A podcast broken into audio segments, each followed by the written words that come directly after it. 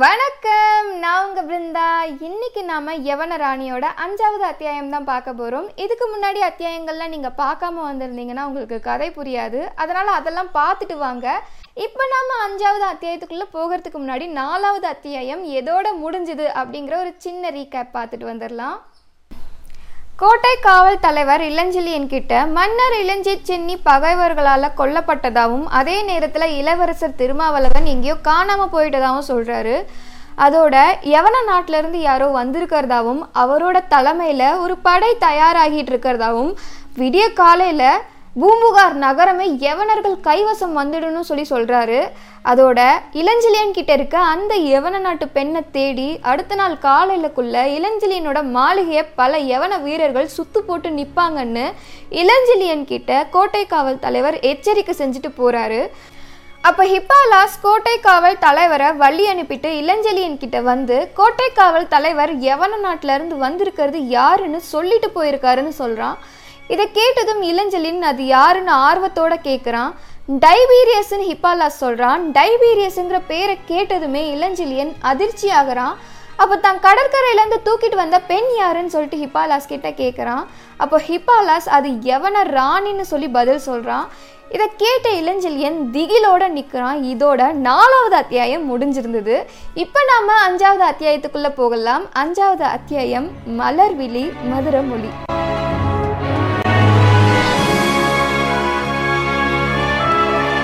ஹிப்பாலாஸ் இந்த நாட்டுக்கே இந்த பெண்ணால் ஆபத்து வரப்போகுதுன்னு சொன்னப்போ அதை கேட்ட இளஞ்செழியன் ஏளனமா சிரிச்சான். ஆனா இப்போ அதுவே உண்மையாகிடுச்சு. அது மட்டும் இல்லாம பகைவர்களால நெருங்கக்கூட முடியாதுன்னு சொல்லப்பட்ட இந்த பூம்புகார் நகரம் அடுத்த நாள் காலையில யவனர்களோட கைவசம் மாறப்போகுது. ஒரு நாள் ராத்திரிக்குள்ள எவ்வளவு விஷயங்கள் நடந்துருச்சுன்னு சொல்லி இளஞ்செழியன் குழம்பி போய் நின்னான்.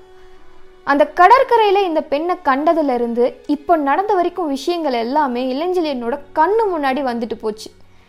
இந்த நாட்டை எப்படி காப்பாற்ற போகிறோம் அடுத்தது என்ன செய்ய போகிறோன்னு இளஞ்சலியன் யோசித்து குழம்பி போய் நின்றுக்கிட்டு இருந்தான் எந்த அளவுக்குன்னா ஒரு பெண்ணை தூக்கிட்டு வந்தோமே அந்த பெண் இப்போ வந்துட்டு எப்படி இருக்கா அப்படிங்கிறது கூட மறந்து போய் அவளோட அழகு இப்போ மறந்து போய் அவளோட வனப்பு இப்போ மறந்து போய் அவளுக்கு என்னாச்சுங்கிறது மறந்து போய் இளஞ்செழியன் நாட்டை பற்றி ரொம்பவும் தீவிரமாக சிந்திக்க ஆரம்பிச்சான்.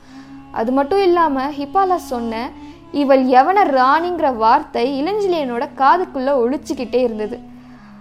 அப்போதான் இளஞ்செழியன் ஹிப்பாலாஸ் கிட்ட ஹிப்பாலாஸ் யவனர்களோட கடற்படை தலைவனான டைபீரஸை பற்றி நான் கேள்விப்பட்டிருக்கேன். இப்படி இளஞ்செழியன் எதையோ சந்தேகத்தை கேட்குற மாதிரி ஹிப்பாலாஸ் கிட்ட கேட்கவும் அதை கேட்ட ஹிப்பாலாஸ் டைபீரியஸ்ன்ற பேரை கேட்டதும் கொஞ்சம் நடுங்கினாலும் அதை வெளியே காட்டிக்காம இளஞ்செழியன் கிட்ட இந்த உலகத்தில் அவனை பற்றி யார் தான் கேள்விப்பட்டிருக்க மாட்டாங்க? போரில் அவன் ரொம்ப வல்லவன்னு சொல்லி கேள்விப்பட்டேன் ஆமாம் படைத்தலைவரே ஆனால் கடற்போரில் தானே? அது மட்டும் இல்லை நிலப்போர்லேயும் அவன் நிகரற்றவன். அப்படியா? சந்தேகமே வேண்டாம் படைத்தலைவரே. போர்ல வல்லவனா இருந்தா மட்டும் பரவாயில்லையே. வேறு இதில் வல்லவன் ராஜதந்திரத்துல நாடுகளையோ மனிதர்களையோ பிரிக்கிறதுல டைபீரஸுக்கின வேற யாரும் இல்லைங்கிறத கிரேக்க நாட்டில் சொல்லுவாங்க. இப்படி ஹிப்பாலாஸ் இளஞ்சிலியன் கிட்ட சொன்னதும் இளஞ்சிலியன் அதுக்கு மேலே பேச்சை தொடர்றான் இப்போ. அவன் பெரிய மூர்க்கன்னு நான் கேள்விப்பட்டேன். யார் அதை உங்களுக்கு சொன்னது? எவன நாட்டுக்கு போயிட்டு வர வணிகர்கள் கிட்ட இருந்து கேள்விப்பட்டேன். வணிகர்கள் சொன்னதுல ஒரு பாதி தான் உண்மை. புரியலையே ஹிப்பாலாஸ். டைபீரியஸ் மூர்க்கந்தான். ஆனால் அவனோட மூர்க்கத்தனம் அவனோட முகத்தில் தெரியவே தெரியாது. அவனோட முகத்தில் எப்பவும் புன்னகை இருந்துக்கிட்டே இருக்கும். அவன் கொடூரந்தான். ஆனால் அவனோட முகம் பார்க்க எப்பவும் சாந்தமாகவே இருக்கும். அவன் என்ன யோசிக்கிறான் என்ன திட்டம் போடுறாங்கிறது யாருக்குமே தெரியாது. யவனர்களோட ஆதிக்கம் மேற்கு திசையில் ஓங்கி இருக்கிறதுக்கு காரணமே டைபீரியஸ் தான். அவன் வகுத்த பல திட்டங்களாலையும் உருவாக்கின பல கப்பல்களாலையும் அங்கே இருக்க வணிகர்கள் பல நாடுகளுக்கு சென்று அவங்களோட தாய் நாட்டுக்கு பொன் முத்து பவளம்னு கொண்டு வந்து சேர்க்குறாங்க. அது மட்டும் இல்லாமல் டைபீரியஸ் அங்கே இருக்க வணிகர்களுக்கு கடவுள் மாதிரி. அங்கே இருக்க மக்களுக்கு டைபீரியஸ் சொல்கிறது தான் வேத வாக்கு. அந்த ராஜ குடும்பத்தினருக்கு டைபீரியஸ் குரு மாதிரி. அப்படிப்பட்ட டைபீரியஸ் இங்கே வந்திருக்கான்னா அதுக்கு ஒரு காரணம் இருக்கும். அது மட்டும் இல்லாமல் எவன ராஜ குடும்பத்தை சேர்ந்த ஒரு பெண்ணோட இங்கே வந்திருக்கான்னா அவன் வந்ததுக்கு என்ன காரணமாக இருக்க முடியும்? யோசிச்சு பாருங்க. காரணத்தை தான் கோட்டை தலைவன் சொன்னானே. பூம்புகாரை கைப்பற்றுறதா ஆமாம் கண்டிப்பாக இருக்காது படைத்தலைவரே. என்ன? பூம்புகாரை கைப்பற்றுறது அவனோட நோக்கமாக இருக்காதா? டைபீரியஸ் பல அபாயங்களை தாண்டி இங்கே வந்ததுக்கு காரணம் இந்த பூம்புகாரை கைப்பற்றுறதுக்காக இருக்காது. அவன் வந்த நேரத்தில் இருந்த சூழ்நிலைக்கு இப்படி அமைஞ்சிருக்கலாம். ஆனால் பல அபாயங்களை தாண்டி இங்கே வந்த டைபீரியஸுக்கு இளஞ்சிய சென்னி மரணம் அடைவாரனோ இல்லை இளவரசர் திருமாவளவன் காணாமல் போவாரனோ எப்படி தெரியும்? தெரிஞ்சிருக்காது இல்லையா இப்படி ஹிப்பாலாஸ் எல்லா விஷயங்களையும் கோர்வையாக சொன்னதுக்கு அப்புறம் தான் இளஞ்செழியனுக்கு இதில் ஏதோ ஒரு விஷயம் புதஞ்சிருக்கு அப்படிங்கிற உண்மையே புரியுது. அதுக்கப்புறமா இளஞ்செழியன் ஹிப்பாலாஸ் கிட்ட உண்மைதான் ஹிப்பாலாஸ். மன்னர் இருப்பாருன்னு அவனுக்கு எப்படி தெரியும்? அவனுக்கு என்ன ஜோசியமாக தெரியும்? அதோட இப்படி சொல்லிட்டு எதையும் மேலும் வந்துட்டு சொல்றதுக்கு நினைக்கிறான். ஆனா சொல்லாம யோசிச்சுக்கிட்டே நிக்கிறான். அந்த நேரத்துல ஹிப்பாலாஸ் இளஞ்சலியன் கிட்ட கப்பல் எப்படி உடஞ்சிருக்கும்னு நீங்க நினைக்கிறீங்க படைத்தலைவரே? இடி விழுந்து தான் உடஞ்சிருக்கணும். இடிவில் மேகம் வேணும் மழை வேணுமாச்சே? ஆமா. இங்கே தான் மேகம் மருந்துக்கு கூட இல்லையே. ஒரு காலத்துக்கு அப்பால பேஞ்சிருக்கலாம் இல்லையா?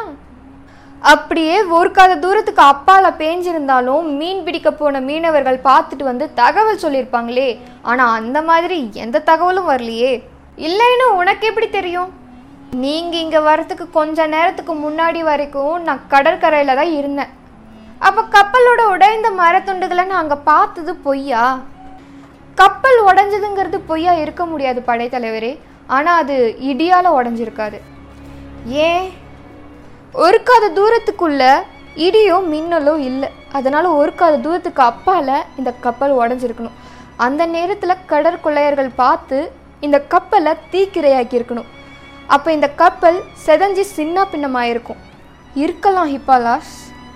இளஞ்செலியன் இருக்கலான்னு பதில் சொன்னதுக்கு அப்புறமா ஹிப்பாலாஸ் இப்போ ரொம்ப பயந்து போகிறான் பயந்துக்கிட்டே இளஞ்செலியன் கிட்ட என்ன அப்படி சாதாரணமாக சொல்கிறீங்க துணை கப்பல் எதுவும் இல்லாமல் அந்த நாட்டு ராணியை கப்பல் படை தலைவன் டைபீரியஸ் எதுக்காக தனியாக இங்கே அழைச்சிட்டு வரணும்? இப்படி ஹிப்பாலாஸ் கேட்கவும் இளஞ்சலியனும் இதில் ஏதோ ஒரு விஷயம் இருக்குங்கிறத புரிஞ்சுக்கிறான். அது என்னவா இருக்கும்னு ஆழ்ந்து யோசிக்கிறான். இதில் ஏதோ ஒரு மர்மம் இருக்கு. ஏன்னா ஒரு ராஜ குடும்பத்து பெண் தனியாக துணை கப்பல் இல்லாமல் ஒரு படைத்தலைவரை நம்பி இந்த நேரத்தில் இந்த இடத்துக்கு வரத்துக்கு காரணம் என்னவா இருக்கும்? இப்படி பல கேள்விகள் இளஞ்செழியன் மனசுல எழுது இதை பத்தி இளஞ்செழியன் சிந்திச்சுக்கிட்டு இருக்கான். அந்த நேரத்துல ஹிப்பாலாஸ் இளஞ்செழியன் கிட்ட படைத்தலைவரே எதுக்கும் நம்ம மீதி விஷயங்களை அந்த யவன ராணிக்கிட்டே விசாரிச்சுப்போம். ஆனா அந்த யவன அரசி எங்க மறைச்சு வச்சிருக்கீங்க? இப்படி இளஞ்செழியன் கிட்ட ஹிப்பாலாஸ் கேட்டதுக்கு அப்புறமா தான் இளஞ்செழியனுக்கு அந்த யவன ராணியோட ஞாபகம் வருது. உடனே ஹிப்பாலாஸ் கிட்ட அடடா மறந்தே போயிட்ட ஹிப்பாலாஸ். இப்படி வா வந்து இங்கே சாஞ்சு கிடக்கிற இந்த கவசத்தோட பூட்டை கொஞ்சம் கல்லட்டு வா. இப்படி இப்பாலாஸ் கிட்ட இளஞ்செழியன் சொல்லி அவனையும் கூட்டிட்டு போய் அந்த அறைக்கு ஓரமாக இருந்த அந்த கவசத்தோட பூட்டுகளை மெல்லமாக திறக்க ஆரம்பிக்கிறாங்க. அதுக்குள்ளே இருந்த யவன ராணியை இளஞ்செழியன் மறுபடியும் தூக்கிட்டு வந்து அவனோட பஞ்சனை மெத்தையில் படுக்க வைக்கிறான். இந்த மாளிகைக்கு அந்த பெண்ணை கொண்டு வரும்போது அவளுக்கு கொஞ்சம் கொஞ்சம் சுரணை வர ஆரம்பிச்சிருந்தது. ஆனால் மறுபடியும் இவளை கொண்டு போய் அந்த கவசத்துக்குள்ளே பூட்டி வச்சதுனாலே என்னவோ மறுபடியும் இவளுக்கு சுரணை போயிருந்தது. அதனால இளஞ்செழியன் ஹிப்பாலாஸ் கிட்ட ஹிப்பாலாஸ் பக்கத்து அறையில் இருக்க வடநாட்டு கம்பளியை எடுத்துட்டு வந்து இவளுக்கு போத்தி விடு. அப்படியே கீழே போய் மதுவை எடுத்துட்டு வா. இவ அருந்துட்டோம். இப்படி இளஞ்செழியன் ஹிப்பாலாஸுக்கு உத்தரவிட்டதுக்கு அப்புறமா அந்த அறையில் இருக்க ஒரு துணியை எடுத்துட்டு வந்து இளஞ்செழியன் அந்த பெண்ணோட தலையை துவட்டி விடுறான். அவள் கை காலில் இருக்க ஈரத்தெல்லாம் தொடச்சிட்டு அவள் கை காலில் நல்லா சூடு பறக்க தேய்ச்சி விடுறான். ஹிப்பாலாஸும் ஒரு பெரிய கம்பளியை எடுத்துட்டு வந்து அவளுக்கு போத்தி விடுறான். அந்த நேரத்தில் இளஞ்செழியன் ஹிப்பாலாஸ் எடுத்து வந்த மதுவை வாங்கி அவளோட வாயை பிழந்து அதில் ஊத்துறான். அதுக்கப்புறமா இளஞ்செழியன் ஹிப்பாலாஸ் கிட்ட ஹிப்பாலாஸ் அறையில் இருக்க அந்த பெரிய விளக்க கொஞ்சம் ஏத்து. ஹிப்பாலாஸ் கிட்ட இந்த மாதிரி இளஞ்செழியன் சொன்னதுக்கு அப்புறமா ஹிப்பாலாஸும் அந்த அறையில் இருக்க பெரிய விளக்க போய் ஏற்றி வைக்கிறான். அதுக்கப்புறமா இளஞ்செழியன் அந்த பெண்ணோட முகத்துக்கிட்ட போய் பார்க்குறான் அவளுக்கு உணர்வு வருதா இல்லையாங்கிறத ரொம்ப கூர்ந்து கவனிக்கிறான். அந்த நேரத்தில் அவளும் மெல்ல மெல்ல கண்களை திறக்க ஆரம்பிக்கிறான் அவளோட கண்கள் பார்க்கறதுக்கு எப்படி இருக்கான்னா அந்த வானத்தோட நீல நிறத்தையும் கடலோட நீல நிறத்தையும் தான் இவளோட நீலமணி கண்களுக்கு உவமையாக சொல்ல முடியுமா? அந்த வானத்தை விட அகலமானதாகவும் அந்த கடலை விட ஆழமானதாகவும் அவளோட கண்கள் இருந்துச்சான் அந்த கண்களை பார்த்த இளஞ்செழியன் இப்படி ஒரு கண்கள் இருக்க முடியுமா? அப்படின்னு சொல்லிட்டு வியந்து போகிறான் மறுபடியும் இன்னொரு முறை அவளோட அழகில் மதிமயங்கி போகிறான் ஆனாலும் இந்த முறை இவ எங்கிருந்து வந்தா எப்படி வந்தா இவ வந்த கப்பல் எப்படி உடஞ்சதுங்கிற எல்லா விவரத்தையும் கேட்டு தெரிஞ்சுக்கணும்னு சொல்லிட்டு ஹிப்பாலாஸ் பக்கம் திரும்பி ஹிப்பாலாஸ் கிட்ட ஹிப்பாலாஸ் கொஞ்சம் இப்படி வா. இவளை பற்றியும் டைபீரியஸை பற்றியும் சில விஷயங்களை கேட்போம். நான் சொல்கிறது அப்படியே இவளுக்கு மொழிபெயர்த்து சொல்லு பார்ப்போம் இளஞ்சிலியன் இப்படி ஹிப்பாலாசு கிட்ட வர சொன்னதுக்கு அப்புறமா ஹிப்பாலாஸும் அந்த கட்டில் கிட்ட வர ஆரம்பிக்கிறான். ஆனால் அந்த நேரத்தில் அந்த கட்டிலில் இருந்த யவன நாட்டு பெண் ஹிப்பாலாஸை ஒரு பார்வை பார்க்குறா. அதை பார்த்த ஹிப்பாலாஸ் அப்படியே அங்கேயே நின்றுடுறான் அதுக்கப்புறமா மறுபடியும் இளஞ்செழியன் ஹிப்பாலாஸ் கிட்ட ஹிப்பாலாஸ் இங்கே வான்னு சொன்னேன் இப்படி இளஞ்செழியன் இந்த தடவை கொஞ்சம் அதட்டி சொல்கிறான் தூக்கத்தில் கூட இளஞ்செழியன் சொல்கிற வார்த்தைகளை மதித்து அதுக்கு செயல்படுற ஹிப்பாலாஸ் இந்த தடவை இவன் அதட்டி கூப்பிட்டுமே அந்த இடத்த விட்டு நகராமல் அப்படியே அங்கேயே நின்றுட்டு இருக்கான்.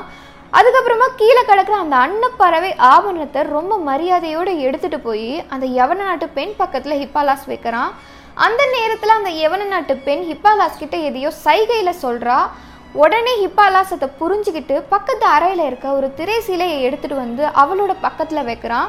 அதுக்கப்புறமா ஒரு பொறுப்பு ஆத்திரத்தில் சுடு தண்ணி எடுத்துகிட்டு வந்து அந்த மஞ்சத்துக்கு கீழே வைக்கிறான். அதுக்கப்புறமா அந்த யவன நாட்டு பெண் ஹிப்பாலாசியும் இளஞ்செழியனையும் வெளியே போக சொல்லி சைகை காட்டுறா. அவங்க ரெண்டு பேரும் வெளியே போனதுக்கப்புறமா கதவை சாத்திட்டு அவளோட ஈர உடைகளை எல்லாம் களைச்சிட்டு ஹிப்பாலாஸ் எடுத்துகிட்டு வந்திருந்த அந்த திரை சிலையை உடுத்திக்கிறா.